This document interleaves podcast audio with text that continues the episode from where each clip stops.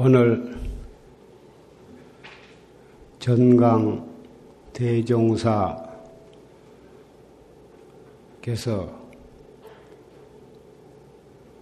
공안을 타파하시고 망공 근시임께 인가받으신 대목에 대한 법문을 녹음을 통해서 경청했습니다.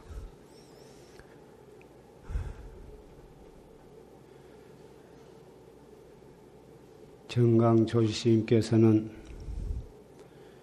16세에 출가하셔서 23세에 견성을 하시고 6대 선지식으로부터 인가를 받으시고 25세 때 망공선사께 법을 이어받으셨습니다. 그 이후로 33세에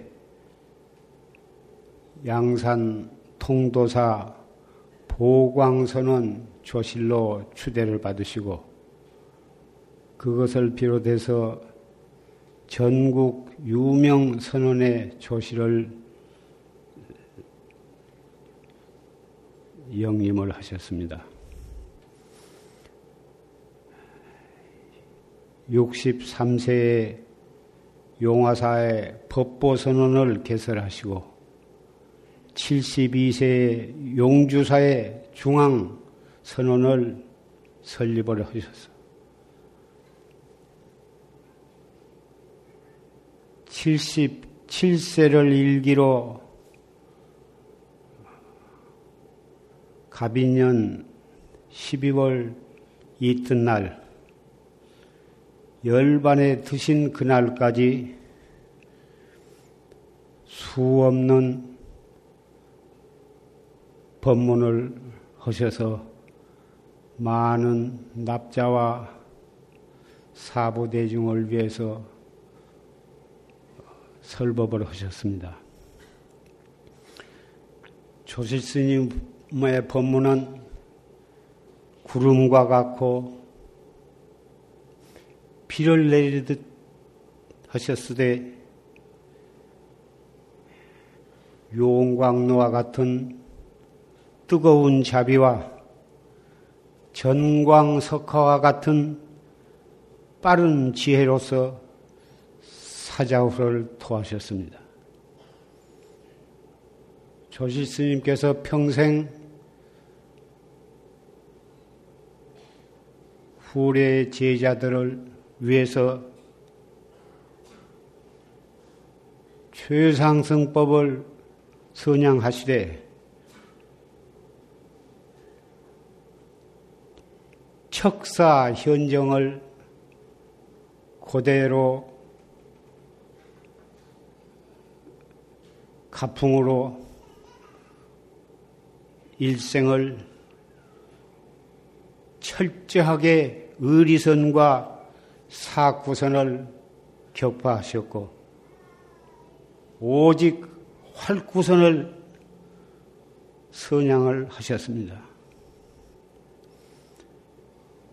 한마디로 말씀해서 미득을 위득하고 미증을 위증하는 얻지 못하고 얻었다고 하는 생각 증하지 못하고 증했다고 하는 그러한 증상만에 떨어져 있는 학자를 용납을 하시지 않았습니다.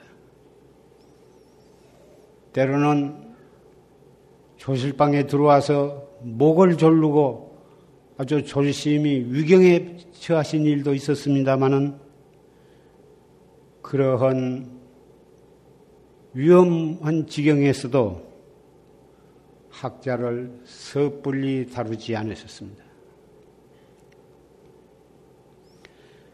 졸심 생존에 어느 누구도 감히 그 앞에서 섣불리 어리대지를 못했고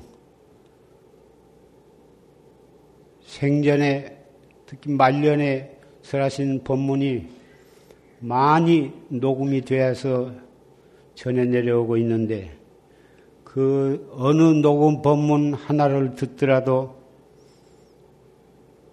망견과 사견 그리고 사량과 분별에 뉘기짜는 것을 용납을 하시 않았습니다. 어떠한 삿된 소견은 그 앞에서 여지없이 소탕되고 말았습니다. 우리가 법문을 들을 때마다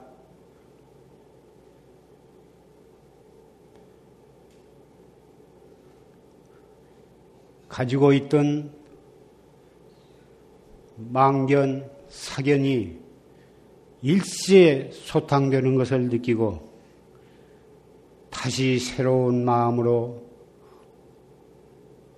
화두 본참 공안을 향해서 신심과 분심과 의단이 동로하는 것을 우리는 법문을 들을 때마다 느끼고 있습니다. 감히 졸시님께서 옳다, 너야말로 바로 깨달았다고 인가 받은 사람이 아직은 누군가를 저는 모릅니다. 그러나 졸심은 생존에나 열반하신 뒤에 녹음 법문을 통해서 그리고 열심히 정진하는 사부 대중은 누구나 한결같이 자기 본참에 대한 철저한 분심과 신심이 돈반, 돈, 돈발하게 되리라고 생각을 합니다. 이것이 바로 조시스님의 가풍이시고 조시스님의 자비시라고 나는 생각을 합니다. 오늘 28회 추모제를 맞이해서 원근 각지에서 많은 사부 대중들이 참여하셨습니다.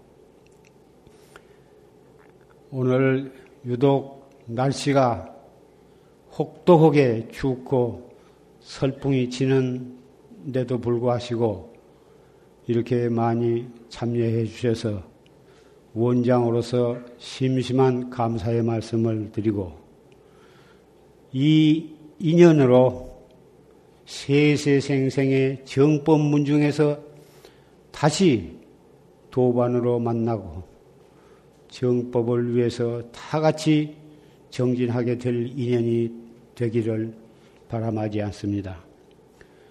예. 약소 하나마, 검소 하나마 정성을 다해서 점심 고향을 준비해서 오니 법요식이 끝나면 아무리 바쁘시더라도 천천히 고향을 잘 들어주시기를 부탁을 드립니다.